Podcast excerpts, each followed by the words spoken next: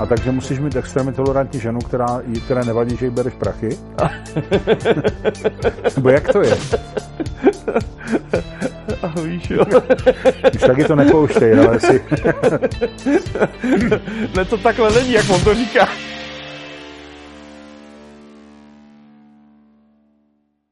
Přátelé, kamarádi, vítám vás u dalšího dílu Motoplků. Máme tady, eh, řekl bych, muže z lidu, eh, pána nebo kluka. My jsme stejně staří, tak jsme oba dva kluci. Eh, kluka, který je zajímavý tím, že, a to poznáte v tom rozhovoru, že nezačal jezdit jako malý děcko, ale začal jezdit na motorce opravdu už jako zralém věku a stihl to do toho dnešního dne opravdu hodně na té motorce uvět. A přišlo nám, že by to mohla být docela zajímavá inspirace i pro nás ostatní, kteří třeba odkládáme a přemýšlíme a říkáme, hele, možná potom nebo později, nebo až tam to nastane, anebo až tam to vyřeším, tak eh, ten pán, který se jmenuje, má jméno samozřejmě, jmenuje se Jarda Vlasák a přezdívku má Hanzelka. To už samo o sobě eh, je jakési signifikantní k tomu, co budeme tady teďka řešit v tom našem povídání. Jardo, ahoj. ahoj. Vítám tě tady u nás. Jsme v prodejně Geneze, přátelé. To jste asi poznali v Praze. No a tak si uvařte kafe a radši větší. Podle mě bude ten, to povídání hodně dlouhé, protože je o čem. A poslouchejte, já si myslím, že se budeme bavit. Jardo, ještě jednou tě vítám tady u nás. Mám ti říkat Jardo nebo Hanzelko? Jardo asi. Jardo, ne? Jardo, Jardo. Jardo. uh, prosím tě, ten tvůj příběh je zajímavý tím, že jsme se o tom bavili, uh, tím, že vlastně ty si úplně jako nezačínal jako 6, 7, 8 letý dítě, Eh, jak to bylo s tebou v dětství s motorkama? No, Potkal tak... tě nějakou motorku, nebo jenom když je viděl na ulici jezdit, nebo jak to bylo? Já teda začnu tím, že chci teda moc poděkovat za to pozvání, kterého si strašně vážím. A se stalo? ještě bych chtěl poděkovat za nás všechny motorkáře tobě, že tenhle ten podcast děláš, protože uh, není moc informačních zdrojů o motorkách, o dění kolem motorek, o cestování na motorkách a takže za nás motorkáře velké díky, že to děláš takhle. Jo, tak já děkuji za pochvalu. Přátelé, jenom abych to uvedl na pravou, to nebylo domluvené. Opravdu nebylo to domluvené. Mně to spíš napadlo, že ti ještě nikdo nepoděkoval. Ale jo, takhle veřejně? Takhle asi ne, to je pravda, že jako tady ve studiu, ale často se mi stane, že mě, se ke mně hlásí lidi a řeknou mi, ale díky a, a děláš to dobře. Tak to je fajn, protože to jo, je... a potěší to, je to hrozně, je to, krát, je to fakt super, super udělaný podcast. Tak to jsem rád, rád tak děkujem, děkujem, ale pojďme zase teda k tomu. Dobře. tak jak to bylo v tvém dětství, protože teda nejezdil si, tak co si dělal, když si nejezdil na motorce? No já právě, jak jsme se o tom bavili, tak jsem chtěl i udělat takový trošku jako motivační článek, protože o těch cestách píšeme do toho motorutu. Taky do toho motorutu jsem chtěl udělat takový článek o tom, jako aby se ty lidi nebáli, protože eh, nebáli v tom začít, že i když nemají za sebou nějaký eh, ježdění od eh, mládí a nějaký znalosti technický, protože to je zrovna ten můj případ. Já uh, poprvé jsem seděl na mot- takhle, neumím s motorkou si opravit vlastně skoro nic. Uh, na motorce jsem seděl poprvé, teda na motorce, na pioníru jsem seděl poprvé, když mi bylo 15 let a tím, že si neumím vlastně to vůbec spravit, tak velice krátkou dobu uh, se stalo to, že to přestalo fungovat a to bylo, a tím skončilo moje ježdění na motorce. A kde jsi jezdil na té motorce? Odkud ty pocházíš původem? Já pocházím uh, z Veltrup u Kolína, takže Kolínská nížina, takže všecko jenom po rovině. takže tam žádný... No, takže to bylo takový standardní, jezdíš na, na Pinsku, Jo, a, a nic víc. No a, a teda já to uvedu, protože my kolem toho kroužíme. Mm-hmm. Přátelé, no, abyste tomu rozuměli. Jarda začal opravdu vážně jezdit na motorce ve 40 letech, dneska má 60. Mohl jsem to říct, doufám. Jo, já jsem Takže to je na tomto zajímavé, že začal ve 40 letech a o tom si budeme povídat, jaký to je začínat v tomhle věku vlastně z nuly jestli hmm. jsem to správně je pochopil. To znuly, je to znuly, Ty jsi ale řidičák měl, to jsi mi říkal. To jsem si udělal v 17 letech řidičák, jenom proto, že to tenkrát šlo. Dělal jsem si řidičák na auto, tak přitom se udělal řidičák na motorku. Udělal jsem nějaký, nevím, tři jízdy eh, v autoškole a od té doby jsem na motorce, 25 let jsem na motorce neseděl až do těch 40 let. No a t- tak se tam, a proč jsi na ní neseděl do těch 40? Vůbec Nezajímalo nevím. tě to, vůbec šlo, nebylo šlo to v hlavě? Kole, úplně to šlo kolem mě. Hmm. Úplně to šlo kolem mě. Jedna věc byla, že jsem taky měl rodinu a trošku jiný starosti a e, u ty rodiny spíš jako auto a nějaký tyhle věci praktičtějšího rázu, ale vůbec ani, ani jsem netrpěl tím, že tu motorku nemám, protože to šlo úplně kolem mě. Až vlastně týden před mými 40. narozeninami mě ukecal kámoš, že se budeme projet na motorce tak jsme se šli projet na motorce. Jakože on tebe sveze, jo? E, ne, to ne, to ne. On mi dokonce, um, je to kamarád, eh, který uh, z České Budějíc, který mi řekl, že tam odevřeli motopučovnu a jestli to nechci zkusit. A já jsem říkal, hele, to, to bych strašně rád, ale kámo, já 25 let jsem neseděl na motorce a jestli já tam přijdu a budu se jich ptát, jak se řadí jednička a jak se dává blinker, tak mi to asi nepůjčej. A on, no člověče, to možná ne. Takže on si to půjčil na sebe, tu motorku. Odvez mi to za roh, kde bylo parkoviště. A já ve 40 letech jsem se opět zkoušel rozjet na jedničku. Jak to bylo? Jak Podařilo to se to a od jedu. no ne, tak počkej, to ne, to musíme se tady toho zdržet. Tak sedl si znaní a teďka si měl nějaký pocity, musel být nervózní. No strašně. To je 100%. No, strašně. Jednak cizí motorka, si něco no, nestane i sobě. No, samo. Jo, teďka ten kamarád, nechceš vypadat jako blbec, že jo, tak musíš, tak jako, asi to neříkám úplně.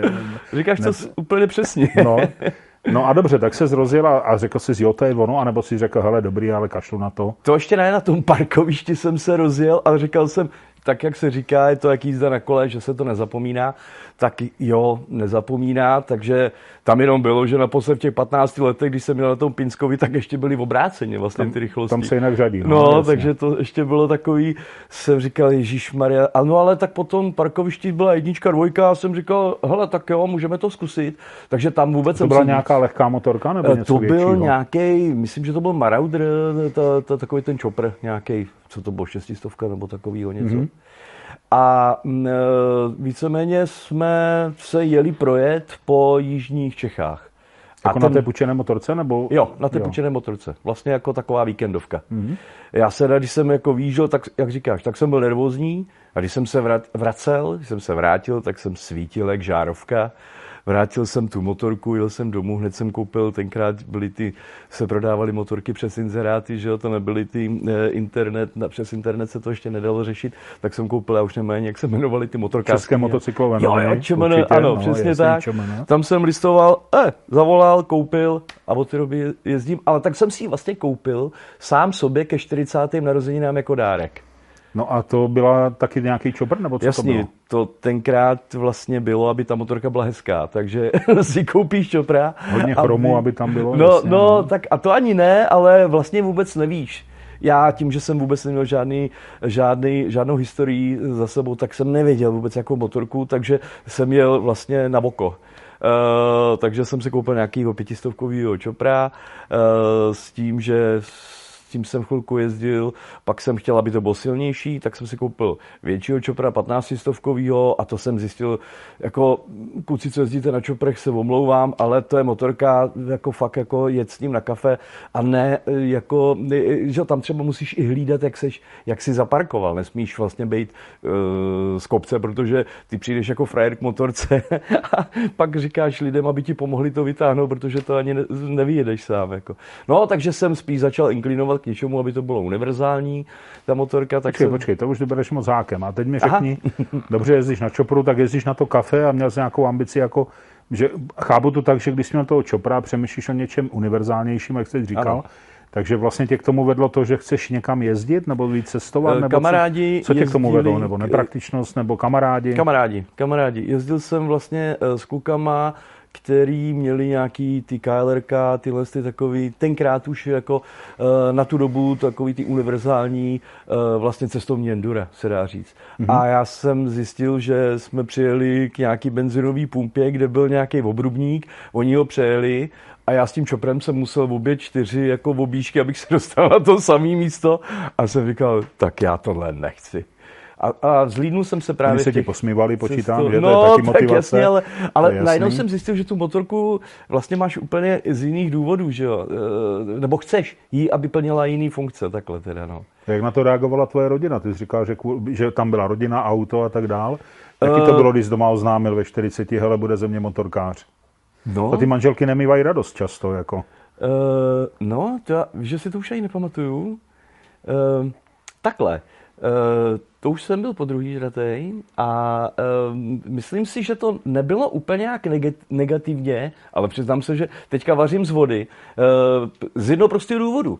Protože to, že potom jsem se potkal s partou a začali jsme na těch motorkách jezdit i mimo tu Evropu a vlastně já jsem uh, 15 let, co jsme jezdili, když tak trošku jako skočím, pak můžeme, Jasně, vrátíme se. Uh, se můžeme vrátit, tak vlastně těch 15 let jsem každý rok začal tím, že jsem vyčerpal svoji dovolenou s partou kluků na motorkách. A zbytek roku jsem vlastně neměl dovolenou a ta rodina... Takhle, potřebuješ na to mít jednu důležitou věc a to je Jíša. Jíša je moje super, mega tolerantní manželka, díky který jsem mohl najezdit to, co jsem najezdil, protože, uh, protože mi to umožnila právě zlikvidovat si dovolenou part, s partou kluků. To je takový... se k tomu, to je zajímavý téma. To je hodně zajímavý. Tomu se dostaneme. A řekl bych, že je to docela pro spoustu našich uh, sledovačů asi podmínka nutná, jako aby se to povedlo všechno. No a teď jsem asi možná si trošku zavařil u části, určitě ne, určitě ne. u části ženského určitě publika. Ne, ne, ne, no vrátíme se k tomuhle. A teď ještě k těm motorkám. Takže jsi přišel teda na nějaký už jako endurko, nebo co si teda? První takový ten můj pokus o tu univerzální motorku, tak to bylo TDM, Yamaha 900, což v té době ještě ne, neexistovalo GSO, respektive ano, ale ne teda 12, nějaký ty předchůdci, já nevím, jestli přesně 11 stovka byla v té době. Takže jsem to zkoušel na ty Yamaze uh, s tím, že ona univerzální v úvozovkách byla, ale víceméně po silnici, jak se silo si silnice, tak to už ne, to bylo silniční rozměry kol a silniční i pneumatiky na to šli dát.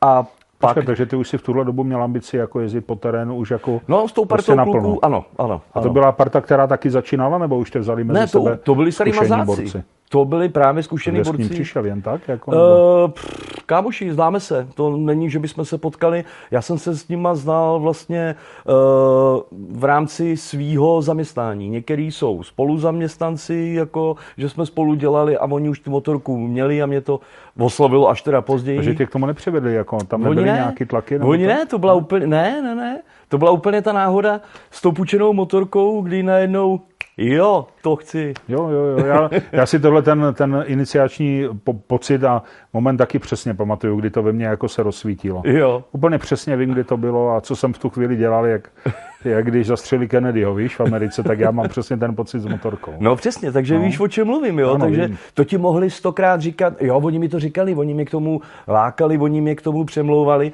ale dokud jsem si na tu motorku nesel, tak jsem si říkal, no dobrý, tak jako jezdí na motorce. A najednou jsem teprve, až když jsem si na ní set a udělali jsme v těch krásných koutech jižních, eh, jižních Čech ten, ten okruh, tak jsem říkal, tak to je ono. To je ono. No ale je dobrý, že když máš takovouhle partu hned jako možnost k ním přijít, tak, takže oni tě vlastně i učí. Ty mě okamžitě zaškolili. No. Okamžitě se mě ujali, okamžitě mě stejrali, jak to šlo a za to jsem jim strašně vděčen. Ty mi neodpustili nic, já byl vykulený, co to se mnou provádějí, ale dokopali, dotlačili mě do takového stavu. Eh, nejenom jako vlastně lidi, který, s kterými jsem dělal, ale je pravda, že to vesměs byli lidi, s kterými jsem dělal i třeba jako zákazníci, dodavatele, v tomhle tom takovýmhle okruhu těch lidí, jako se to... Ty motorky tohle spojují. Ano. Že? Ano, nebo ano. boří ty hranice, nebo spojí, jak, jak se ano, na to díváš, ale, ano. ale je to tak, že tam není rozdíl mezi zákazníkem a kolegou, ano, ale ano. prostě jste všichni jedna parta. Přesně tak. No a oni tě asi učili i třeba, jak se balit, jak se chystat, co si vzít sebou, ne? No, Když tak... jste někam začal jezdit, nebo, nebo to si jel sám podle sebe? Uh, ten začátek byl takový, že člověk, tím, že jsme začínali jezdit tak po té Evropě, tak uh, vlastně to cestování měl člověk zafixovaný, že když jedeš na sedm dní, tak potřebuješ sedm triček, sedm slipů a sedmi ponožky. Jasně. A teďka končíme tím, že jsme někde na měsíc a máme troje slipy, troje ponožky a tři trička. Jedny máš na sobě, druhý odpočívají a třetí schnou a takhle to vlastně točí Takový minim, minimalistický přístup, ale no, asi jediný možný, ne? No, no ne, ale ono, i když jich máš eh, těch triček a těch eh, věcí víc, tak stejně přivezeš dvoje nepoužitý. Já jsem i jako nechtěl se dostat do tohohle čísla, ale já jsem zjistil, že když si jich vemu pět, tak je stejně všechny nevyužiju. Když máš ten, ten rituál už, jako, že vlastně přijedeš a první co uděláš, že si vypereš. Je to, co máš takový ten cyklus, jasně. No, no, no, no. no. Hmm. No a dobře, a kam byla teda tvoje první zahraniční cesta?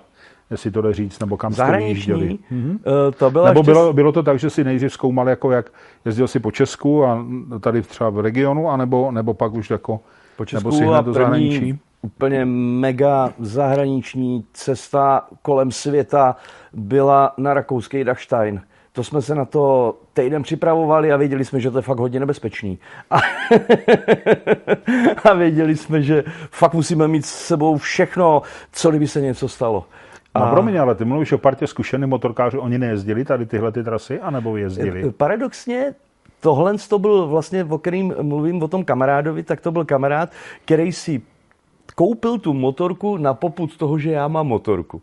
A s tím jsem začínal jezdit vlastně, uh, s tím jsem začínal jezdit, uh, můžu to jméno asi říct, můžu, ne? Jo, že to je můj takový hodně, hodně takový parťák, s kterým jsem projel vlastně svět a to je Honza Vokoun, uh, který vlastně v tomto případě jsem byl, on vždycky má všechno první a já, já se opičím po něm a tohle bylo poprvé, kdy já jsem si koupil motorku a on když to viděl, tak říkal, jo, to je dobrý nápad. A to, to, pro mě to bylo takový, že vlastně jsme začali okamžitě spolu cestovat, začali jsme tím Rakouskem eh, párkrát že, do toho zahraničí a pak najednou nám ta Evropa začala být malá a to díky tomu Honzovi, eh, s kterým teda jsme se rozhodli vlastně tenkrát, že už je na čase vypadnout z Evropy. No ale předtím byl ten Dachstein teda. A předtím byl ten, ten Velká Dachstein. výprava. Ale, ale, ale dali jsme to jako. Bylo to jako tvrdý, ale dali jsme to. No a s čím se zvrátil, jako že to je cesta a chci takhle jezdit jako? Myslíš to Dachsteinu? Mm-hmm. Ne, jako jakákoliv cesta, to i když jsem jel jako po Česku, tak jsem se vrátil s tím, že to je, že to miluju, že to chci na ty motorce cestovat. A měl jsem to štěstí, že jsem potkal i ty kluky, ty kamarády, který vlastně mě jednak učili eh, jezdit i jako mimo, mimo ty silnice. A pak jsem měl eh, toho svého takového životního parťáka, toho Honzu, který mě eh, vlastně jako spolu s ním jsme se rozhodli prostě, že chceme toho víc, jako to cestování, chceme toho vidět. A s ním jsem toho asi z těch všech lidí, na mě se tak nějak jako střídá třeba takových 10-15 lidí, ale s ním jsem toho asi nejvíc jako zajel, mm. viděl a procestoval. A ty jezdíš už takhle 20 let a ta parta, s kterou si jezdilo, i ten Honza, to se tě pořád drží, anebo odpady Honza se mě lidí? drží a ta parta kolem se mění. Jo. S Honzou, ale Honza už vlastně se mě pustil, on už tu motorku prodal, takže ten má teďka trošku jiný koníčky, takže mám zase, utvářím kolem sebe, kolem sebe jinou partu. A, a potřebuješ k partu, jo? Ne, nejezdíš sám? Nebo úplně seš... sám ne, úplně sám nejezdím, to je pravda. Eh, zkoušel jsem to doma nějak nadhodit, to tak jako, že mi prošlo úplně všechno, tak tohle ne.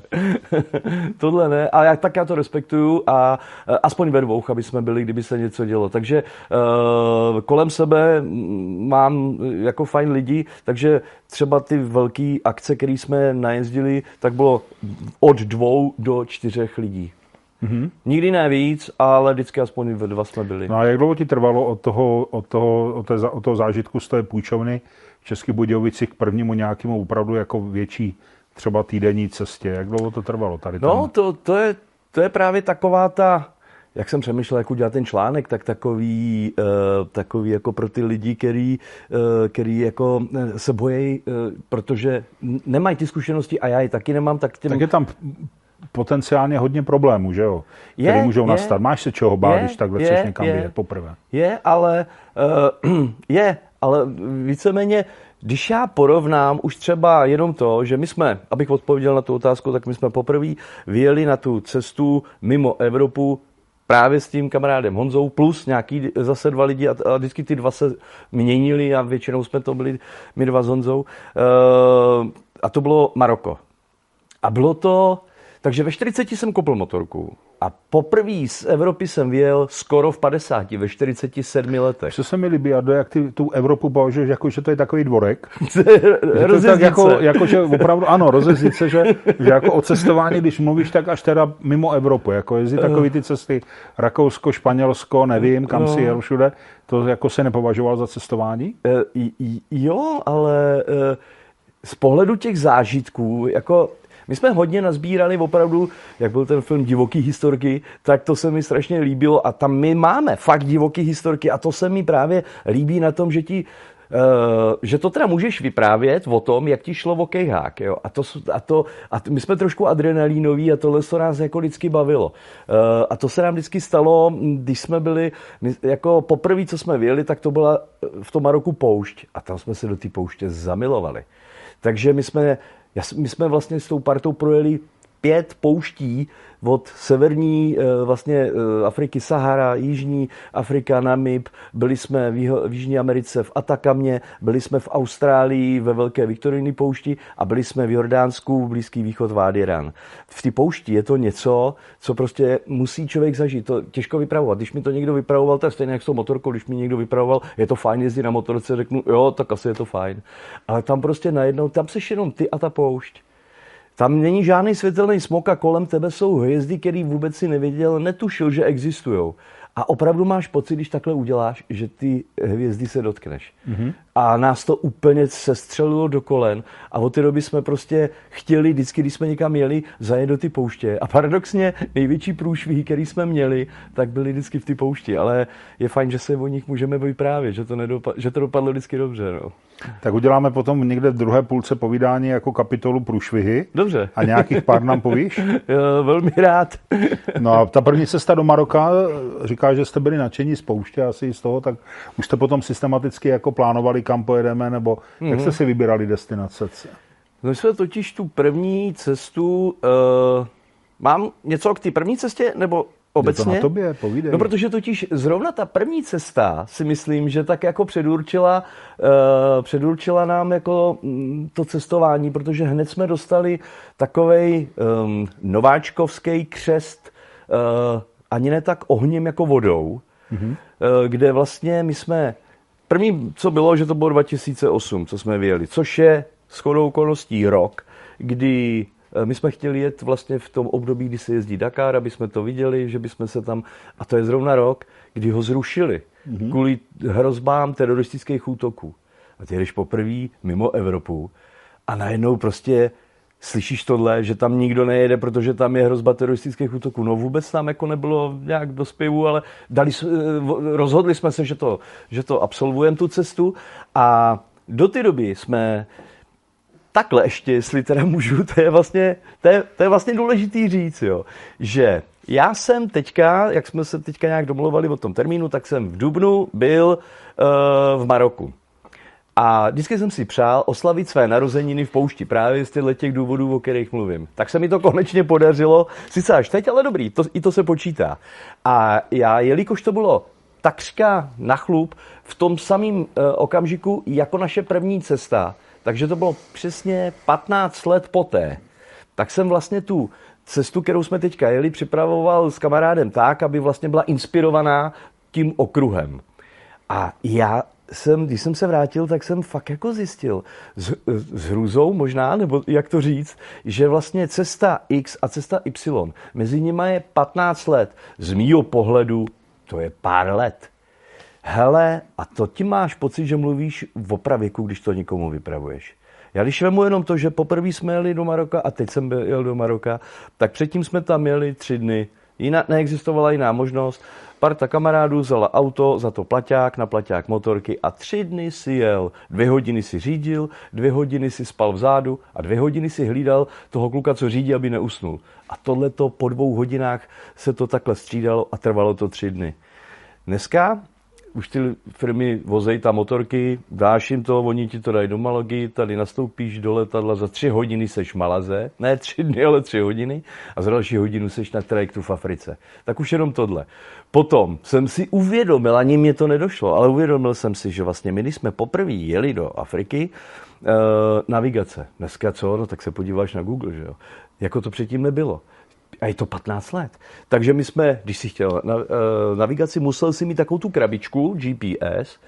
V té době v Africe nebylo zmapovaného skoro vůbec nic, takže si tam měl stejně bílej flek a ta šipka ti jenom ukazovala, kde seš a k tomu si měl papírový mapy a nějak to dával dokupy. 15 let, pane bože, to je, když mluvím o minulým století. Mm. No, ono to je vlastně.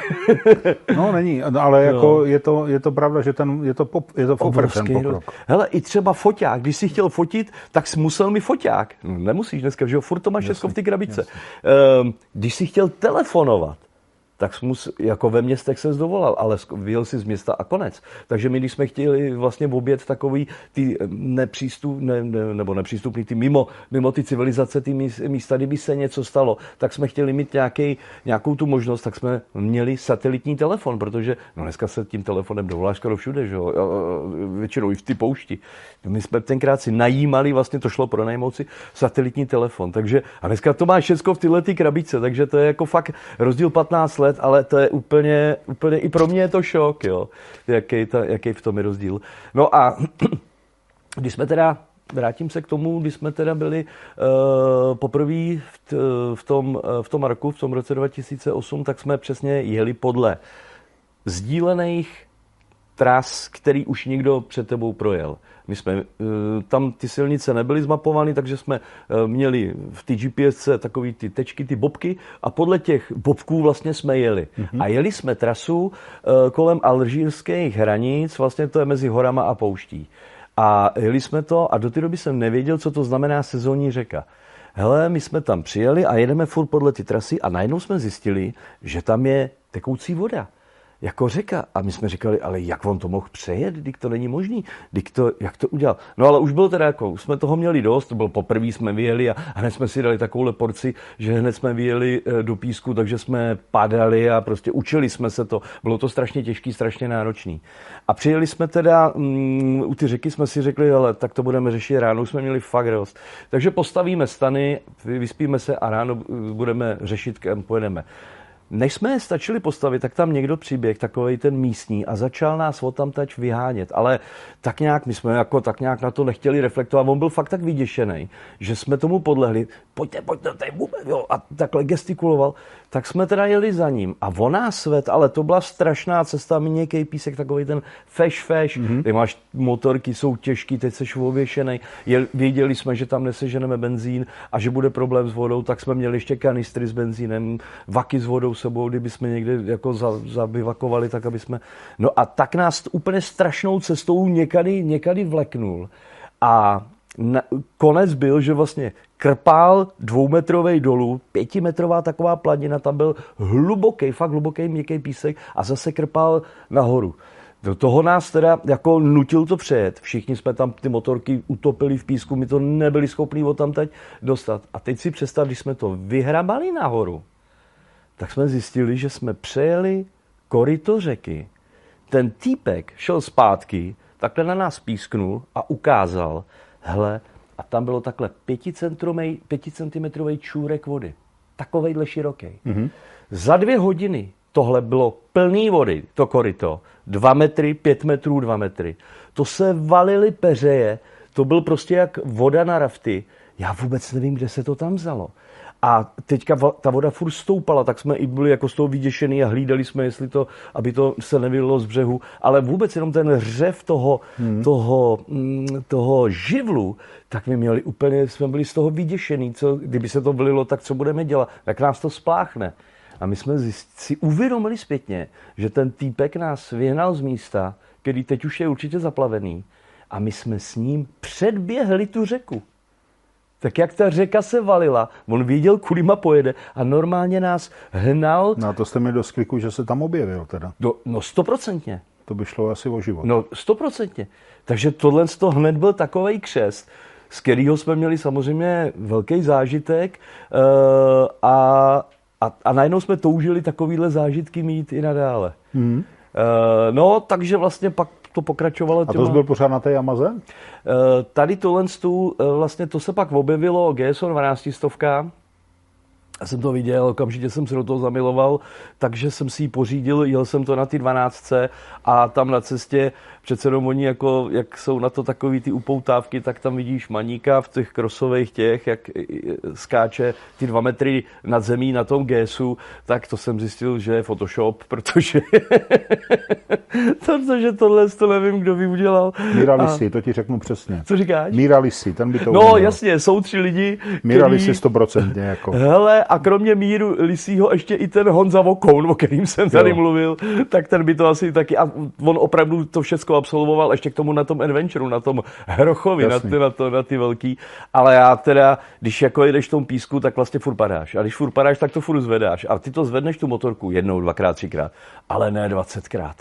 Takže to jsem říkal, tak jsem začal eh, hledat uh, lehčí variantu a skončil jsem teda u, uh, u Bavoráka Dakara 650 jedno, jednoválec. Mm-hmm. A s tím jsem toho asi objel nejvíc. Jako, to si myslím tak třeba 80 tisíc kilometrů jsem na něm, na, na něm najel. A to je na cestování tvýho typu jako optimální jo, motorka? Jo, jo, jo.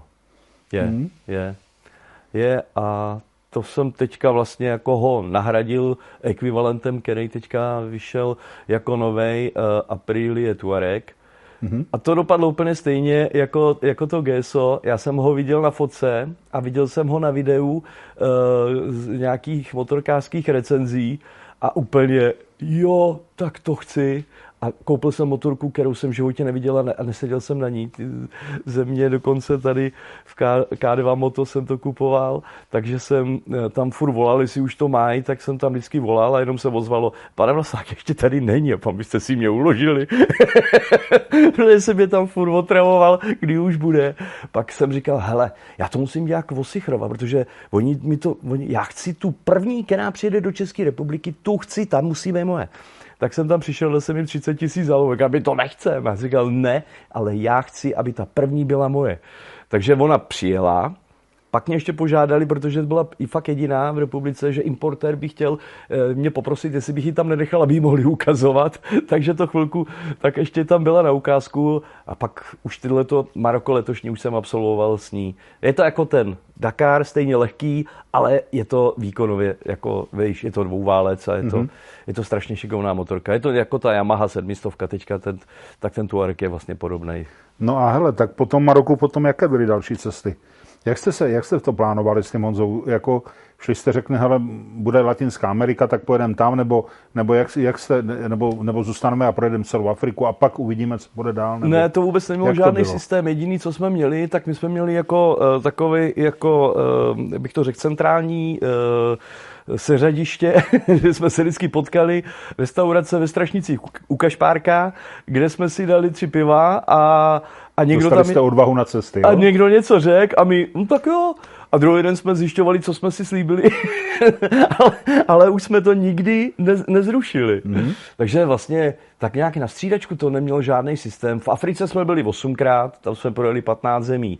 Dvakrát jsme byli v Jižní Americe, uh, pak jsme byli teda v té Austrálii a pak jsme byli na tom Blízkém východě. Takže to byly samý jako fakt uh, některý... Takže vypadla zatím z toho Severní Amerika, to vás neláká, nebo proč? Uh, hele, víš co, my, my totiž, uh, tím, že jsme ze stavebnictví, tak jsme vlastně si mohli brát dovolenou vždycky začátkem roku, protože ta zima je v tom stavebnictví takový jako mírný provoz. A to nám předurčilo, že, že musíme jezdit na jižní polokouli. Takže ve směs, že v zimě je tam léto. I do toho opačného stavu. No, no, no, no, takže 90%, ne úplně všecko, ale takových těch 80% věcí máme právě z mm, jižní, jižní polokouli. No. Uh, Valdo, prosím tě, na, namíř kameru na tričko. Je tam tričko, máš to roztažené, ať je to dobře vidět, co tam píšou. Pro, ty, pro vás, co to nevidíte, tak je tam napsáno, přátelé, 250 tisíc kilometrů, 5000 je eh, nejvyšší dosažená výška nadmořská, mm-hmm. 50, natáhni to, prosím tě, 50 zemí projetých, pět kontinentů. Tak to je tvoje bilance, mm-hmm. bilance na motorce za těch 20 let, od toho, co jsi začal No vlastně za 15, když to vemu. Za 15. No, protože to předtím bylo takový to rozjíždění kolem Daštajnu. no a řekni mi, to je důležitá věc, že tohle řeší každý, podle mě, zvlášť v tom věku po 40 se chce jezdit, jak s penězma, jak s dovolenou a jak s rodinou. To je takový, no, to jsou důležité věci. To je přesně ono. Tohle ty, to... ty žiješ ze svých vlastních peněz nebo rodi, z rodinného rozpočtu? Mm-hmm. No, nemáš sponzory někoho, kdo by ti něco ne. dával, nic takového ne. není? Ne. Jasně? Nemám. A takže musíš mít extrémně tolerantní ženu, která, která nevadí, že jí bereš prachy? Nebo jak to je? A víš, jo. Když taky to nepouštej, ale si... ne, to takhle není, jak on to říká. ne, mám opravdu uh, super tolerantní manželku a tohle to všecko teda je vlastně odjetý ještě to chci říct, jo, že do toho nepočítám, že jsem odjel někam a tam jsem si půjčil motorku. Tohle všechno je odjetý na mých motorkách a o mých dovolený. Ještě k tomu, že já ty ostatní kluci byli tak nějak jako, že jedou třeba jako podnikatele, tak jim bylo jedno, tam jsme měsíc nebo dva a já vlastně skončila dovolená, tak tím to pro mě skončilo. Uh, na co se ptal? na ten rozpočet. Jo, jo. Jak to řešíš? Na ten rozpočet. Žiješ, jakoby šetříš prostě eh, standardně z výplaty, aby, nebo hmm. jak, jak, to vlastně řešíš s tou rodinou a tak, že to je, myslím si, velký téma. Hele, my jsme našli Eh, řekl bych, s těma klukama vlastně na těle těch cestách super levný eh, vlastně provoz, tím, že jsme jak šnek a máme ten baráček za sebou. Takže my se zbalíme, dozadu máme stany a vlastně na těle těch cestách ve směs eh, žijeme ve stanech. Samozřejmě ne jako stoprocentně, ale když se někde spí v nějakých těch hotel, to je asi silný slovo, v tom našem slova smyslu to jako není úplně, ale ně, na nějakých těch místech, kde to jde, tak to jsou ve jako v těle těch destinacích, to jsou velmi, velmi levný uh, místa, takže ten provoz, uh, ten provoz, ty dovolený, si myslím, že se jinak než na motorce takhle levně nedá zajistit. To je ad 1 a ad 2. My jsme dokonce pak už uh, vlastně jako vymysleli i ten systém, že když jsme si tu motorku uh, vlastně, buď jsme si ji posílali sami, sami vlastně ve vlastních bednách, co jsme zjistili, že je úplně nejlevnější. Uh, to poprvé jsme je takhle poslali do Austrálie, kde vlastně uh, jsme jeli ve, ve dvou, že pojedeme a pak ještě na poslední chvíli se při, k nám přidal kluk, že by s náma chtěli taky, tak jsme řekli jo, ale tím pádem vlastně máme rozhozený ten systém, jak jsme to chtěli tam přepravit no tak máš týden na to, udělej tři skládací bedny a pojedeš s náma.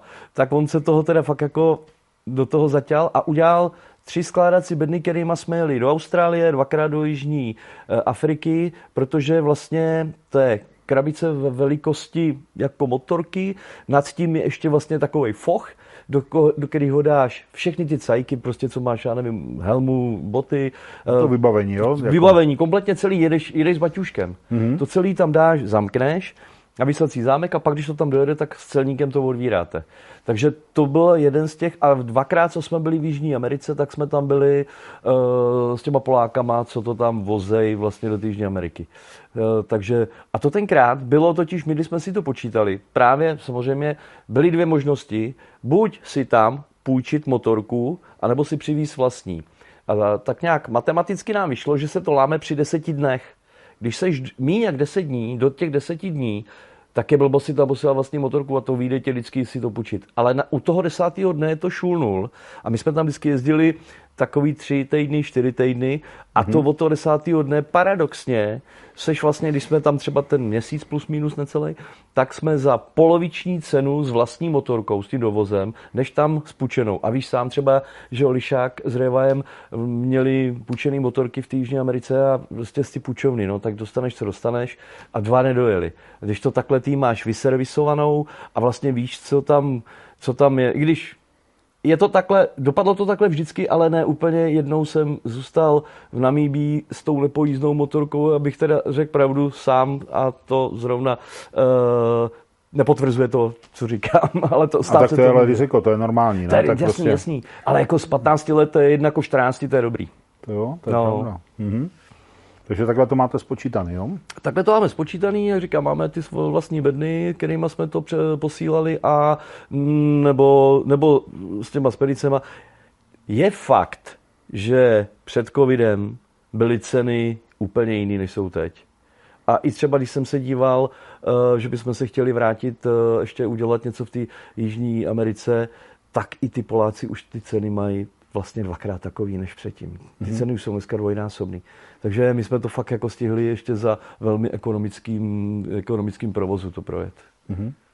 A to znamená, že ty tu budete omezovat a ne, nebudete jezdit? Nebo... Ne, to já nevím, zatím my to jedeme tak nějak živelně. Uh, ona ta parta se vlastně tím, možná i tím covidem, já nevím. To, co fungovalo do covidu, my jsme měli poslední uh, společnou akci právě, uh, právě v té Namíbii, kde teda jsme to měli takový trošku dobrodružný, že jsme jednak, nám, jednak jsme měli problémy s motorkama a jednak zrovna přišel i ten covid, takže ten návrat z té Namíbie byl takový, víš, jak se rušily lety, Jasně. a panika, zavírali se státy, a, a, takže to zrovna v té době my jsme se teda z té Namíbie takhle vraceli, takže to to byla vlastně poslední taková velká naše společná akce. Mm-hmm. A mhm. teďka třeba v tom Maroku už jsem z té staré party byl sám. Byli jsme teda jako, zase jsem sehnal jiný kluky, ale začí, začínám si vlastně vytvářet, vytvářet novou partu, no, protože z té staré party to tak nějak jako vyšumělo přes ten jeden motorku prodal, druhý přestal jezdit, třetí nevím a, a, a tak... Hraje v tom roli i věk třeba, že ty kamarádi jako... Hele, jestli jo, tak tomu nerozumím, protože já jsem nejstarší. Jasně, tak to pak je jako blbý Protože, hele, to, my jsme byli od sebe o pět let, nejmladší je o 15 let mladší než já, druhý je o 10, třetí je o pět, takže uh, jestli je v tom věk, tak jsem něco nepochopil. hele, a tvoje paní Iša, ano. Uh, je s tím srozuměná, že vlastně s ní nikdy nejdeš na dovolenou? No my jsme takhle mi dává. ne, já inspiruju ostatní chlapy, kteří na to budou koukat. Jo, já vím, no. A řeknou, hele, to já bych mohl použít tady toto. Nebo podívej se, moje drahá, tady paní Jíša, to je. Tak si z ní vzem příklad a pustí na dovolenou. Jíšo, vypni to, vypni to, teďka to fakt Jíšo, vypni to. já jsem napít, teď to máme spláchli pěkně. No, uh, povídej. Uh, no, na co se ptal? na paní Jíšu. já vím, já získávám čas. uh, ne, tak uh, vždycky tam nějaký potom urvu prodloužený víkend a tím to tak nějak vždycky jako zalepím. A je pravda... Takže ona tráví dovolený sama. Uh, je pravda, že ona si dala dohromady jako taky svoji partu za tu mm-hmm. dobu. Co, a je to vlastně s kamarádkou, jezdí na dovolený. A je pravda, že vlastně když byl ten covid a rok po tom covidu jsme neměli uh, s kukama vlastně žádný plán, že vlastně jsme nevěděli, kam jet, nejet, protože to všechno bylo zaví, pozavírané a, a byla komplikace s tím, že někam uh, poslat motorky a nějak to uh, cenově úplně vyskočilo nesmyslně, teďka to trošku šlo sice dolů a to byly úplně čtyřnásobné ceny, tak jsme říkali, tak to teďka ne. Tak jsem přišel za Jíšou a říkal jsem, hele, s klukama nikam nejedem, nepojedeme někam na dovču. A on říkal, já si vůbec nepočítám. Neumím si to představit. To, já, to vůbec já s tebou nepočítám, já už to mám domluvený. Já mám počkej, jako, že, že já s tebou nemůžu, já s tebou nepočítám, my už jsme s kámoškama domluvený. A ona neměla paní Iša nikdy ambici jet s tebou třeba? Nebo ty ne, na motorky, na motorky ona vůbec. Ne, ne, ne, ne, ne. ne to není téma. Ne, ne, ne, to ani, to ani No a co děláš, prosím tě, když zrovna nejsi už ní, a teda pracuješ samozřejmě, ale no. myslím s motorkou. No. Jezdíš i tady po Česku, jako, nebo, jo, já... nebo jak trávíš víkendy, nebo tak, nebo jezdíš na motorce. Po, té, po těch Jo? Na motorce, víkend. Já teda jako tím, že vlastně jezdím, nebo pracuji s tím, že domů eh, v průběhu týdne jezdím, já nevím, kolem třeba pátý, šestý, tak eh, to už jako, já jsem víkendový jezdec, takže já se vždycky celý týden těším na to, že o víkendu vemu motorku a jdu se projet. A já vlastně mám rodinu, právě tím, jak pocházím z Kolína, mám tam jako, mám tam souroz, eh, sestru, mám tam děti moje, které z prvního toho manželství, který tam jako žijou, tak já vlastně jezdím každý víkend na to Kolínsko Slovensko a našel jsem si takovou hezkou cestu kolem Sázavy, což je teda úplně oklikou, ale krásná projížďka kolem Sázavy, takže já vlastně ty víkendy, eh, eh, všechny víkendy se snažím trávit návštěvou, nebo ne trávit jako celý, ale eh, návštěvu rodiny, i jako uh, maminku a i jako sestru a i jako děti. A přitom to spojím s tím, že se projedu kolem Sázavy, takže uh, já se tam... To je totiž ideální, protože hodně, je... hodně motorkářů řeší, já bych chtěl někam jít, ale nevím kam, jestli z baráku doleva nebo doprava nebo co. Jo. A ty máš jasný cíl. Já mám jasný cíl. Jo, já jenom si učíš tu trasu k tomu cíli. Přesně tak, no, ale buď to, buď to tam jedu uh, místo 50 km, tak buď to tam jedu 150 nebo 200 km. To se ještě jako, jako neví. No jasně, tomu no, no, no, no. Tomu rozumím. Takže jezdíš i takhle. No a tady máš nějakou partu, jakoby třeba vím, že jsi zúčastněný uh, hodně na těch akcích Cendura, ano, ano. Břeti Havla. Ano, ano. Takže t- i ty tohle jako přednášíš. Uh, ano. Jak, jak to tam chodí? Taky, taky, teď už jsem jako dokonce i s Břeťou e, domluvený teďka na podzim, že teda tady oni mají, že vždycky jaro je Slovensko a podzim je Česko, takže e, s Břeťou jsem domluvený, že na podzim tam budu o nějaký svý cestě přednášet. Takže i tam jsem už několikrát jako na tom Cenduru, taky bylo jeden čas a to už taky vlastně tím covidem spousta věcí, člověče mi teďka došlo. I tohle to skončilo na covidu, to, to setkání se jmenovalo KTM, což teda vůbec nebyla značka motocyklu, ale Kravín Travel Meeting. A mm-hmm. tam vlastně cesta, setkání cestovatelů protože to bylo, jako se to dělalo v nějakým starým kravíně, proto, proto ten kravín v tom. A to byla víkendová akce, tak tam jsme, Poubesem jsme se tam potkávali, že ho tam Poubes tam jako taky přednášel, takže my taky, takže i s těma, Igor tam byl taky přednášel, takže i s těma, s těma eh, lidma kolem těch motorek, s kterými vlastně se, se známe vlastně z těch, eh, z těch akcí. No. A ty se stal vlastně od toho nemotorkáře takovou motorkářskou celebritou, cestovatelskou. No ne, je to tak? Je to tak? Uh, no nevím, jestli takhle, ale... Ale, no, ale každopádně zamyslel se někdy nad tím, kdyby tehdy do té půjčovny nešel, kam by se posunul tvůj život proti tomu, co teď žiješ? Ty, ty jsi jako za těch 20 let zažil tolik věcí a, no to a událostí. No, je to je uh, taková zajímavá křižovatka. Je, no, je. To jako ta, ta cesta do té půjčovny mi odevřela úplně jiný svět. No, jasně. Ale jakože úplně teda. Mm, to, jako, víš co, to jsou třeba takové věci, jako malý kluk, čteš o tom, ty indiánky od máje, že jo, a takový ty věci, jako jezero Titicaca a teďka, nevím, nebo od těch sci fiction, takže ty obrazce v Naska, ale Machu Picchu a říkáš si, ty jednou bych se tam strašně chtěl jako podívat. No a ty tam přijedeš na motorce, tak jako tohleto všechno jsem si objel na svý motorce. No to jako kdyby mi někdo řekl jako před tou čtyřicítkou, no tak řeknu, že blázen. no možná i na tom parkovišti tam v těch Budějovicích, jak se zrozížděl. jo, že to bys asi těžko věděl. Naštěstí že... mi to nechcíplo. no a kde se ti líbilo nejvíc? Co je taková zajímavá? Koho, kam bys poslal jakoby začínající, nebo začínající tady, to nejsou začínající motorkáři, ale takový ti Eh, co zažívají tu druhou pubertu, už mají ty děti větší a chtějí prostě začít něco, něco, něco dělat.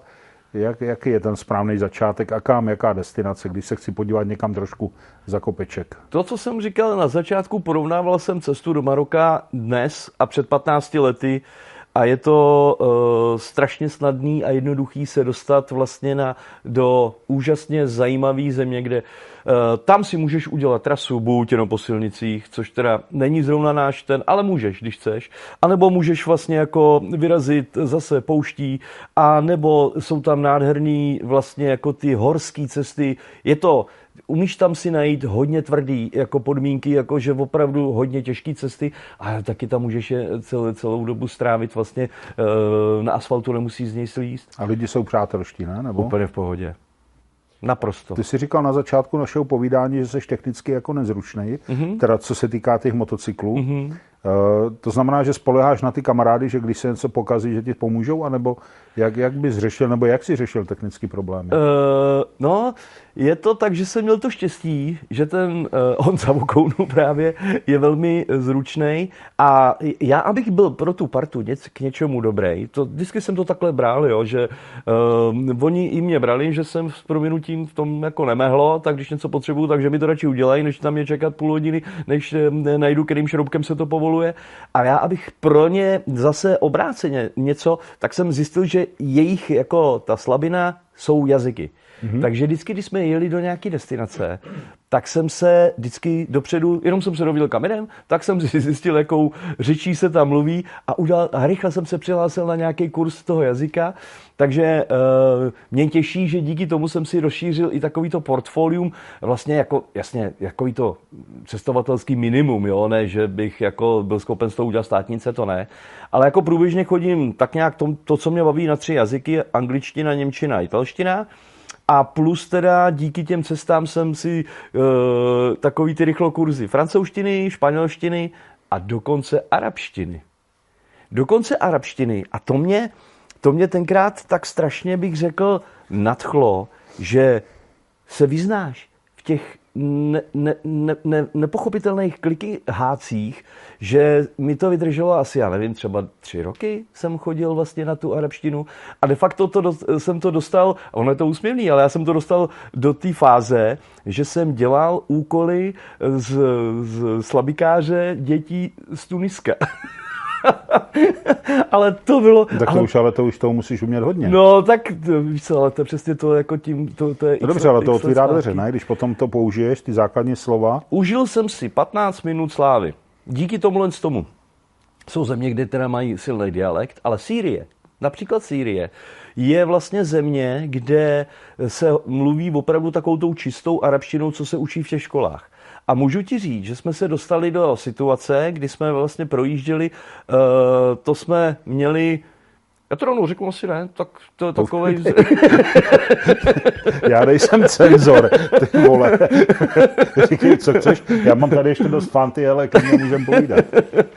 že to chci říct, že to byla taková zajímavá země, eh, zajímavá země, zajímavá trasa, kde jsme vlastně, uh, my jsme si motorkou, zase plaťák, motorka, Eh, na Plaťáku a přijeli jsme, jsme do Turecka, kde jsme zaparkovali vlastně v Turecku a na ty motorce, že uděláme Syrii, Jordánsko a Libanon. Tenhle ten, tenhle ten okruh. S tím, že to bylo takový i jako hezký, že jsme začali u středozemního moře, pak jsme byli u mrtvého moře a dole jsme skončili u rudého moře. Jo? Takže opravdu to byl moc krásný okruh. A e, tam teda byla jed... zajímavý problém byl, už v okamžiku, kdy jsme se chtěli dostat do té Sýrie. To jen tak, nevím, jak je to dneska, třeba se to změnilo, ale to, je, to se zdálo neřešitelný. Tak si představ. My jsme sundali uh, v tom Turecku motorky z Plaťáku, tam jsme si domluvili parkování a vyjeli jsme na hranice. A výstup, byli jsme na výstupních hranicích Turecka. A jak jsme přijížděli do Turecka, tak oni nám do pasu napsali motorka, motorka, motorka a tomu jednomu motorka auto. A jak jsme byli na tom výstupu, tak oni viděli motorka auto a říkali, kde máš to auto? A říkal, my to máme tam zaparkovaný, a ne, takže my tady uděláme okruh a pak se vrátíme a budeme pokračovat. Říkal, no co ne? Co do Turecka přijelo, to z Turecka musí vyjet. A my mm-hmm. co máme dělat? Takže dva odjeli, pokračovali, do Alepa tam eh, scháněli eh, možnost zaparkování auta. My s kamarádem jsme se vrátili pro to auto, dali jsme tam zase teda motorky na plaťák, přijeli jsme na turecké hranice, oni viděli motorka, motorka, auto, jasný, odfajfkovali, poštemplovali, odchod. My jsme přejeli tu bezcelní zónu a byli jsme na vstupu do Sýrie. A teďka jsme tam jako přijeli, že teda máme vyjednaný v tom Alepu to parkování a teďka ten celník přišel a říkal, kde máte třetího? Říkal, my jsme jenom dva. No jo, tak to nejde. Co nejde? Jedna hlava, jako člověčí hlava, jeden člověk, jeden motor. Vy jste dva a máte tři motory. To nejde. Říkal, to tak teda jako, jak tohle máme vyřešit? Říkal, ale oni byli takový jako vstřícní a říkali, ne, dobrý, v pořádku, to asi půjde, my zkusíme jako nějakou výjimku na to přes nějaký naší to celní zprávu jako vyřešit. Takže jsme nás tam posadili, jsme tam vypili asi 8 litrů čaje, než se to vyřešilo. Nevyřešilo. Není možný. Do, do Sýrie nemůžeš přijet s dvouma motorama. Takže nakonec jsme museli v té bezcelní zóně jsme museli sundat motorky. Auto jsme tam nechali. Jsme říkali, no tak ty, no tak snad, snad, ale dobře, je to tady u celníku, tak snad se s tím nic nestane. I když tam teda jako ty pašeráci s těma pytlema to tam jako pendlujou. to říká, ježiš, tady to necháme, no dobrý. Tak jsme to tam nechali a, a na těch motorkách na hranice, jasně, dva lidi, dva motory, v pořádku, jeďte. Takže takovejhle, takovejhle úplně, nevím, jestli to funguje ještě dneska, nebo se to změnilo, ale tohle byl problém.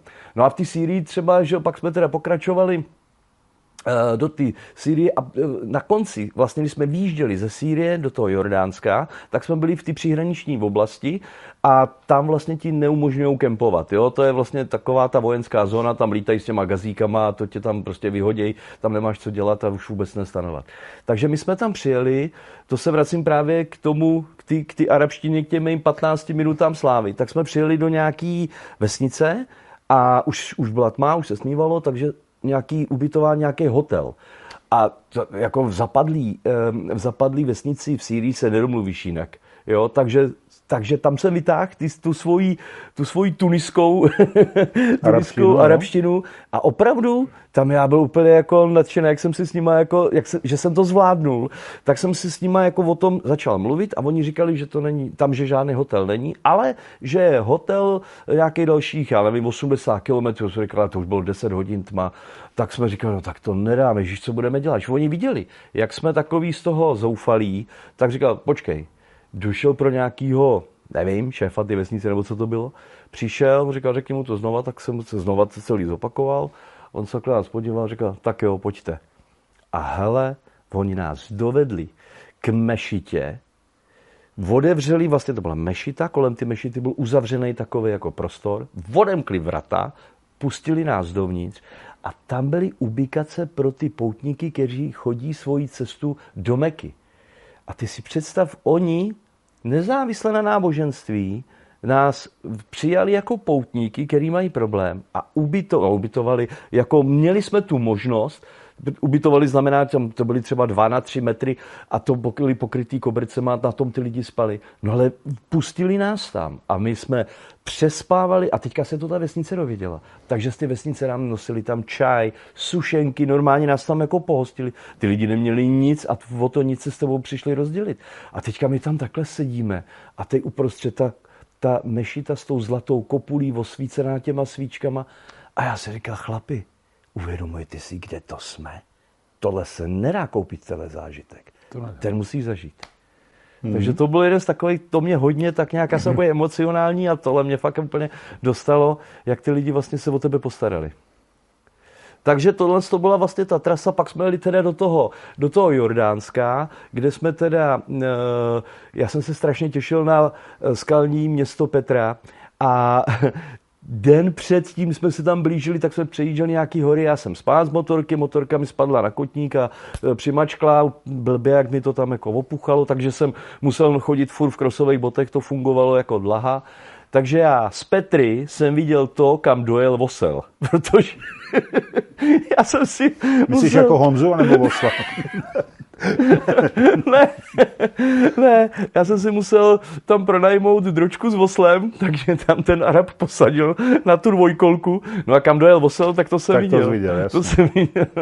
No ale to je taky zážitek. No jasně, no jasně, no jasně. No, ale pak... celou dobu, co si povídáme, ti září oči, to je hrozně hezký. Jo, tak to jsem rád, ale je fakt, že eh, to jsou tak krásné zážitky, že eh, mě to úplně i dojímá, jako i po, to, i po těch letech zpátky. I třeba teď, jak jsem vypadal o, ty, o, tom, o tom, jak nás ubytovali v té mešitě, tak jsem úplně cítil, jo, jak, jak mě úplně ten, ten pocit z toho, jaký hmm. jsem měl. Hmm.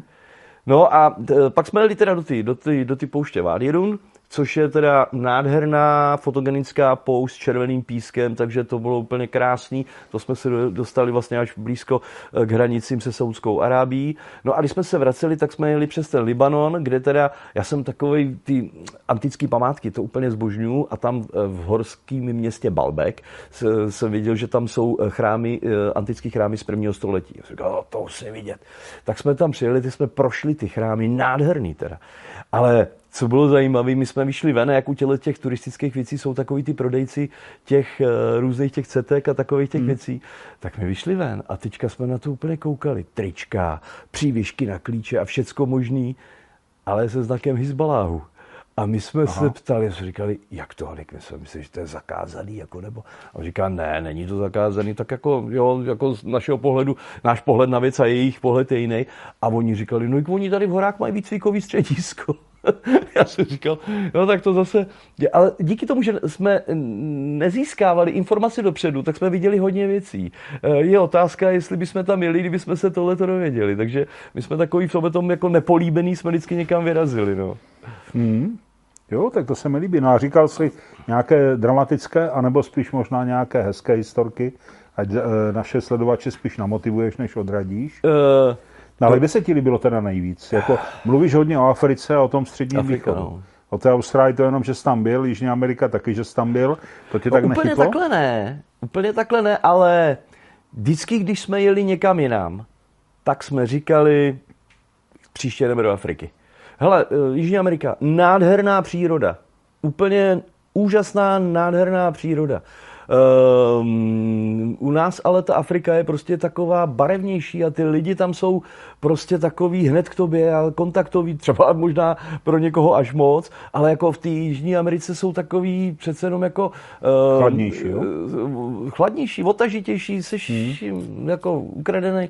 Jo, co v té Africe vlastně, tam, tam je ta spontánnost. A, takže paradoxně, když jsme říkali, že všude je krásně a byli jsme jinde než v Africe, tak jsme říkali, příště jdeme do Afriky. Zase, zase se tam vrátíme, proto jsme tam byli osmkrát, že jsme vždycky někam jeli a pak jsme se tam museli, museli vrátit. Já ještě mi řekni, že tohle by mělo být takový, jako jak jsme se bavili na začátku, motivační povídání pro lidi, co zvažují kam a jak a jestli jo nebo ne. Pojďme se vrátit trošku do té Evropy. Mm-hmm.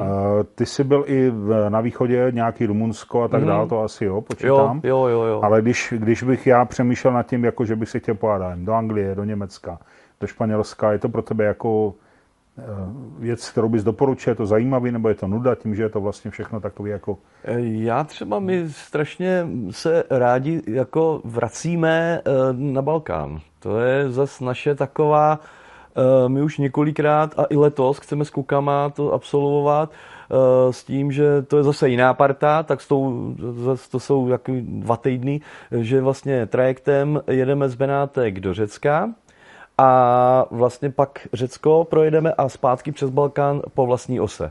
Je to na těch 14 dní a chceme tentokrát projet i ty řecké hory víc, že to jsme už třeba třikrát takhle absolvovali, ale vždycky jsme vlastně dojeli do ty Igumenici, což je vlastně na těch uh, kousek od těch albánských hranic, mm-hmm. takže vlastně z toho Řecka jsme toho moc neviděli a hned jsme skočili vlastně do ty Albánie a projeli jsme ty země uh, toho Balkánu to je prostě nás to, to, jako, to se nám strašně líbí. Ale tentokrát chceme jet právě až do Patrasu a projet si i ty řecké hory, které jsme vždycky jako minuli. Já jsem byl i třeba jako pak s Kukem Vervou, jsme si udělali takovej, uh, hodně všichni máme projetej ten, tak jak to nazvat, jako Jižní Balkán, ale vlastně já jsem asi jeden z mála Čechů, který nebyli v Bulharsku. Takže jsem se rozhodl před dvěma lety, když byly právě ty covidový takový roky, tak jsem s kámošem eh, jsme se domluvili a udělali jsme Severní Balkán, že jsme projeli to Bulharsko, ty, mm, eh, ty kláštery, jaký tam jsou pravoslavný hmm. a eh, vůbec ta příroda. Já jsem byl strašně překvapený. Fakt strašně překvapený taky jsem byl strašně překvapený z toho, že mi to přišlo jako Rumunsko před 15 lety. že teda to Rumunsko už za tu dobu hodně popole, postoupilo dál a e, jako mimo města, e, ve městech to Bulharsko žije úplně takovým tím evropským způsobem. Ale mimo města je to takový hodně zanedbaný. Mm-hmm. Hodně jako, bych řekl zpátky. No. no a západní Evropa? Z té západní Evropy, člověče, tam já vlastně ani moc toho já spíš na ten východ. s, s to má hodně lidí. Mě no. to vždycky překvapí, protože západní Evropa je ta kultura, že je to ta historie, je to no. to, tak ty říkáš, máš rád antické památky, no tak jako v západní Evropě je jako spousta, že samozřejmě? Já jsem, no, by, jsem teďka to chtěl říct, ale to, to, to je blbost. Já jsem chtěl říct, tam, tam můžu jezdit, až mi bude 60.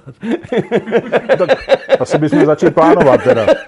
A zjistil jsem, že jsem to řekl blbě. Tam budu jezdit, až mi bude 70. Je to prostě snadný, jakoby, jo? Je to snadný. Je to snadný, tak dobrý, po silnici tam dojedeš, tak fajn, ale já spíš bych chtěl, protože uh, člověk se snaží se držet nějak v kondici, ale hold jednou přijde, že na to už ty síly nebudou a dokud jsou, tak spíš chci jezdit těma, mm, s prominutím, těma, tím blátem a těma s těma uh, věcma, aby si to člověk ještě užil a pak už mu zbyde ta silnice, jako asi, no. Mm-hmm.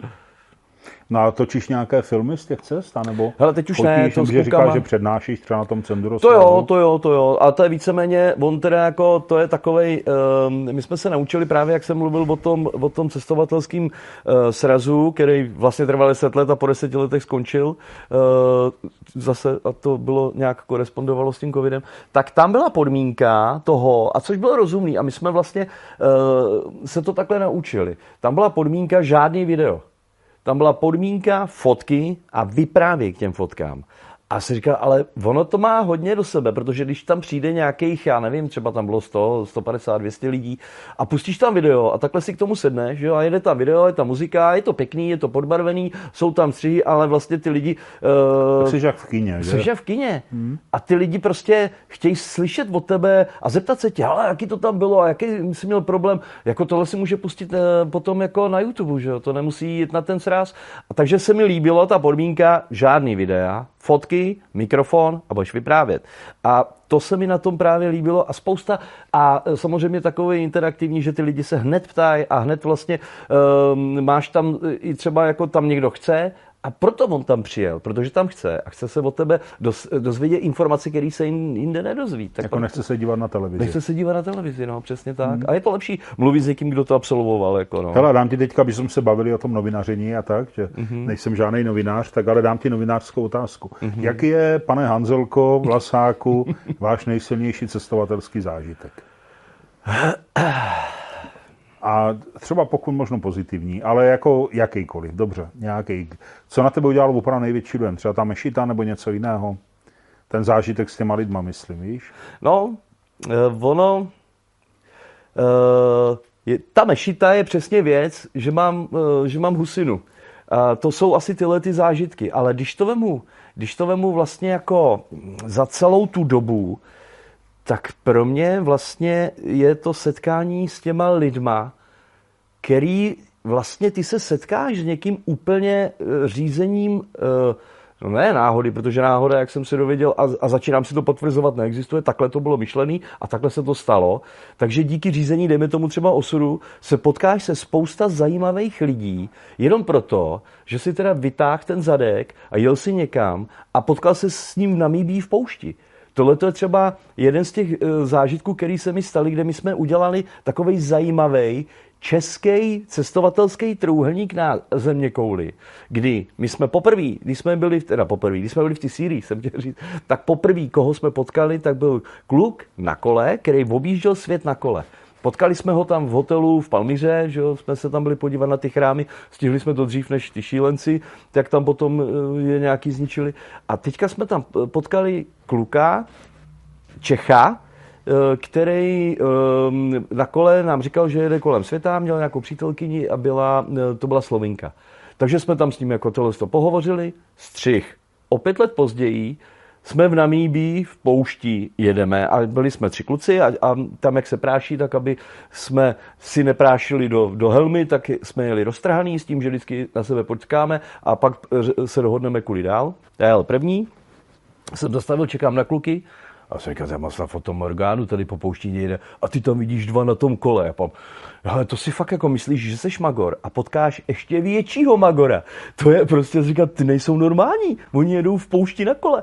A teďka oni ke mně přijeli a, a teďka viděli tu SPZ, e, čau, já no Češi, no tak tyhle, to je jasný, že jo. A já jsem říkal, teda vy kluci na těch kolách, vy jste fakt normálně neskuteční. Já jsem potkal před pěti lety uh, v Palmíře kluka, Čecha se Slovínkou a oni říkali, jo, jo, my víme, to je Miro a Nataša, ty mi potkali v Pekingu. tak tohle ten trouhelník českých setkání, tak to je třeba věc, která na mě jako taky hodně zapůsobila. Aby ne. že se ti tohle to poštěstí, vě, ale stačilo, abys tam byl o 10 minut později a, a už se to nestane, jako no. Takže se to Zajímavé je, že se o tom jako málo ví nebo málo mluví. Třeba tady o takovýchhle cestovatelích, že jede nějaký Čech nebo Češi prostě na kole kolem světa. No. To mně přijde jako, že... No. Jakože... Nemají jako nemaj koloplky. Nemají koloplky, asi jo. Valdo, že bychom začali ještě další, co? Já si koupím kolo elektrický a by se hodilo, ne? No hele, tak už chápu, proč jsi Žanzelka. To ani jinak nejde. Jako. Děkuju, že mi to ne, ne, ne to, neškrtneš. Klobouk dolů, Jardo, děkuju moc. Jako, já jsem si to moc užil, to povídání. Uh, myslím si, přátelé, že vy taky, aspoň teda doufám, protože jednak je Jarda skvělý vypravěč, jo, jednak srší z něho optimismus a chuť do života. To je prostě, to je strašně jako příjemný a opravdu si to tak jako beru od tebe. No a samozřejmě důležité je to, že, že to, co jsme říkali na začátku, začal si ve 40 z ničeho a dneska je z tebe opravdu jako chtěl jsem říct úspěšný cestovatel, to nevím, jestli je to správný spojení, ale prostě zasloužilý cestovatel. A viděl z toho spoustu, mnohem víc než, než průměrný Čech nebo motorkář tady u nás. A je to jenom tím, že prostě si sedl na tu motorku a vyjel. Hmm. Což si myslím, že je, že je to nejdůležitější. No na závěr bych tě chtěl požádat o to, abys eh, národu řekl, co vlastně je podle tebe, nebo co by měl ten člověk, který zvažuje si jako jo, nebo ne, nebo, nebo eh, prostě je před ním spousta nějakých komplikací. Jak se na to dívat? Jaká je tvoje zkušenost, nebo co bys poradil takovému člověku? Seber se a jeď. Jinak jako to je to, co jsem udělal já a díky tomu mám zážitky takový, jaký mám a to mi, jako prachy mi nikdo veme, ale ty zážitky už mi nikdo neveme. To je taková stará obecná pravda, která furt ale, funguje. Ale, to když, prostě pravda. ale když to tam jako ucítíš jako vlastní, tak, tak víš, že to není jenom fráze. No. Jo, to bez sporu ano. No. To je tady, tvý vyprávění považuji za naprosto upřímný a pravdivý a moc se mi líbilo. Děkuju. děkuju, děkuju, doufám, že se budeme potkávat na motorce. Budu se těšit. Přátelé, vám taky děkuji, že jste nás sledovali, počítám, že máte studený kafe a mám se dívat do téhle kamery, tak já to musím přehodit. Eh, děkuji, že jste se dívali a zkuste nás sledovat třeba i dál, protože příště tady bude zase určitě nějaký hodně zajímavý člověk a budeme si povídat zase o motorkách a, a zase nějakého třeba jiného pohledu a, a o životě někoho, někoho jiného. Dneska tady byl Jarda Hanzelka Vlasák. Jardo, děkuji moc, že jsi přijel. Moc děkuji Bylo za mi to opravdu velice, velice příjemné a milý setkání, na který jsem se těšil a e, všechno se naplnilo tak, jak jsem si to představoval. Opravdu z celého srdce děkuji a držím ti palce, ať toho ještě hodně vidíš a třeba se až někdy potkáme a budeš nám povídat o něčem, něčem dalším, co jsi zažil na motorce. Moc rád, moc děkuji za pozvání. Děkuji. Díky moc. Přátelé, mějte se hezky a sledujte motoplky. A jezděte s rozumem. Děkuju. Hele, jo. fakt super. Co ty? Eh, jako. No, já jsem právě i na to jako se chystal. Je tam něco, co říct? Jako? Hele je, my jsme tam, nám tam šlo o, o, o kejhák. No, Tak si budeš vyčurat a budeme pokračovat. A přiznáme to. Protože... Můžu? No, Se jí vyčurat? no jistě. Bylo to na mě, jo. Hele, tohle to tam můžu mít, jo? Jo. Klidně. Jo. On to bude poslouchat, ale nevadí. Jo, to, to jde do přímýho. To všechno je tam slyšet. Ale. Přátelé, tak máme tady ještě bonus. Já jsem to ukončil, to povídání. No a celý můj štáb se tady vzepřel, protože řekl, ale my jsme se nedověděli nic o té Austrálii. Což je teda pravda, to musím přiznat. Takže Jardo, jsem rád, že jsi nám neutekl. Pověz nám, jak, jaký to bylo v Austrálii, co jsi tam zažil, jaký bylo cestování v Austrálii. Jak jsme se bavili právě o tom, že Afrika, Jižní Amerika, tyhle ty státy, tak to je, je pravda, že ta Austrálie, to byl takový náš asi největší úlet.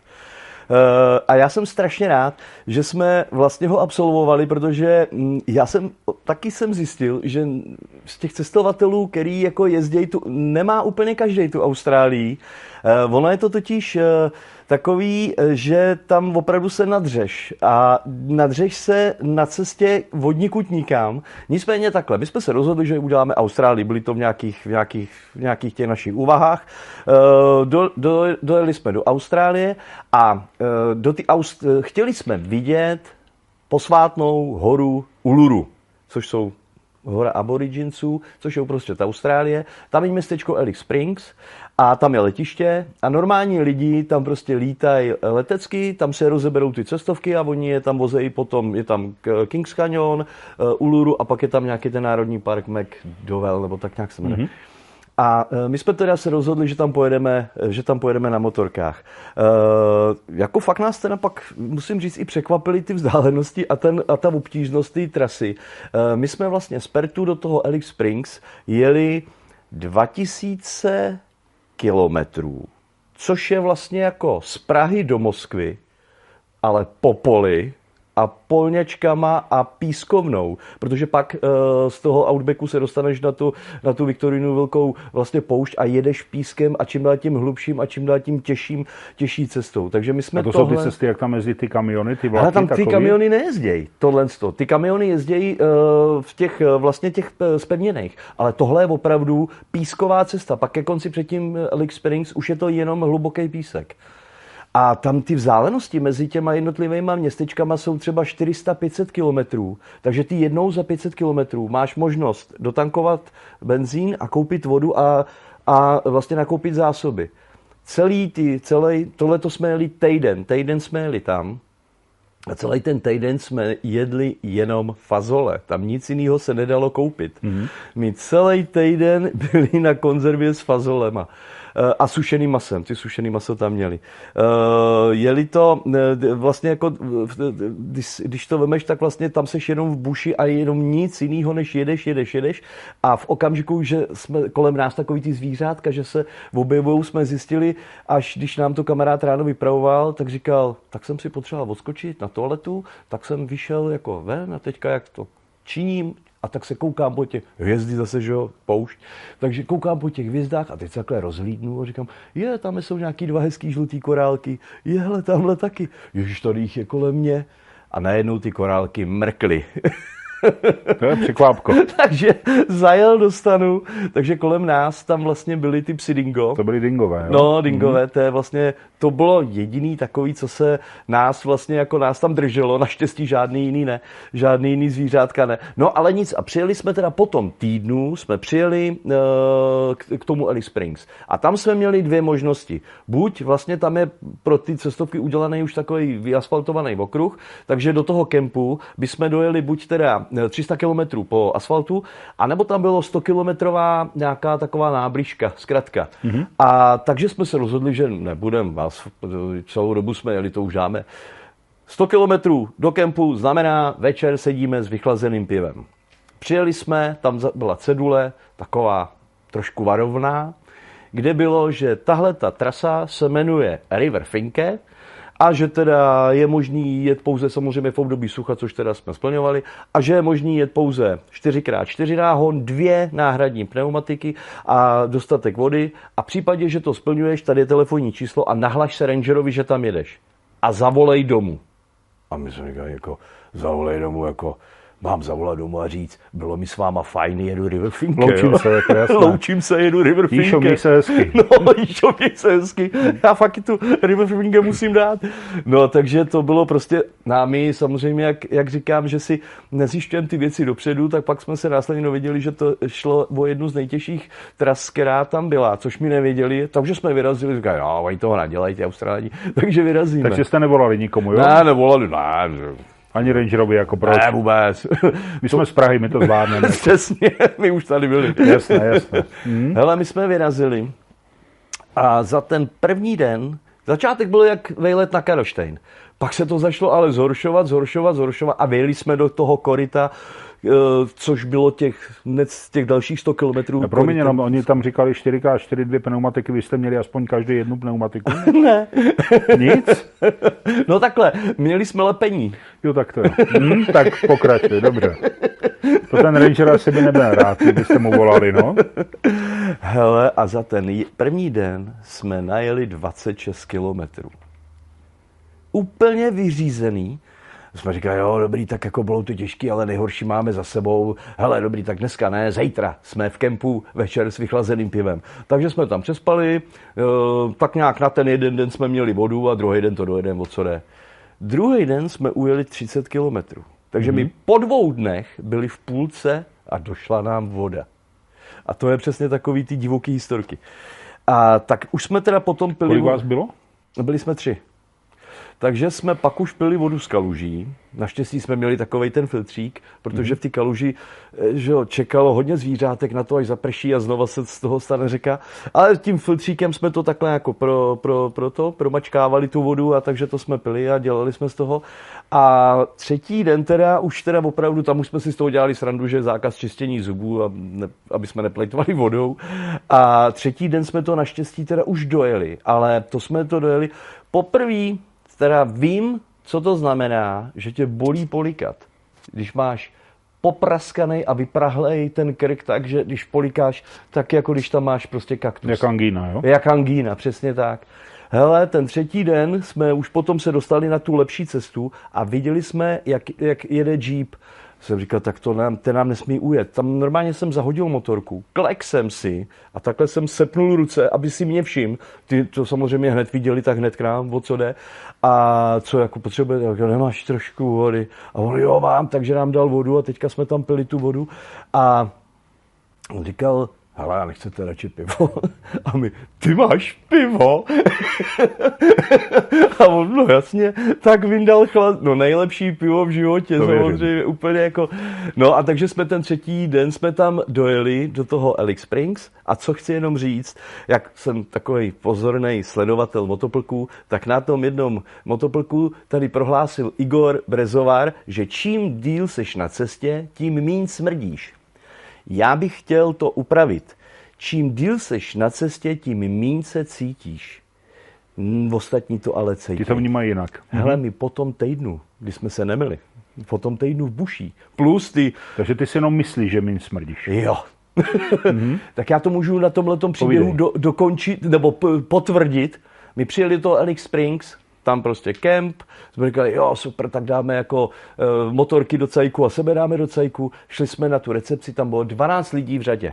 My jsme si takhle stoupli za ně, ten před náma udělal takhle, takhle se otočil a odešel. A my, co blbne, tak ty cítíš, ne, úplně v pohodě. Všech 12 lidí uteklo. Všech 12 lidí s takovým nějakým divným grimasou takhle zdržení se nosu zdrhlo a my byli okamžitě na řadě. Takže to, že nesmrdíš jako mm, Igore, to není tak, pravda. No, ale jako když si to myslíš, tak je to hezký život, ne? jo, tak jako, pro tebe ty to nemáš žádný starosti. pro ty jako. ostatní. No jasný, jasný. Tak možná on v té Africe o tom mluvil, tak tam je to možná jinak, já nevím, jak to vnímají lidi. Ale... Takže hmm, tak to byl silný zážitek. No tohle byl hodně silný zážitek a tohle byl takový jeden z těch nejdivočejších, si myslím, jako no. Dobře, štábe, jste spokojeni, nebo ještě budeme pokračovat? Dobře, tak definitivně po druhé konec. Přátelé, děkuji moc za Austrálii a za celou tu návštěvu. Bylo to fakt moc příjemný. Jeden z nejlepších rozhovorů, co jsem jako si pěkně užil. A vás, přátelé, už jsme se jednou jako loučili, tak teď jenom řeknu, jezděte s rozumem, mějte se hezky a koukejte na motoplky. Ahoj.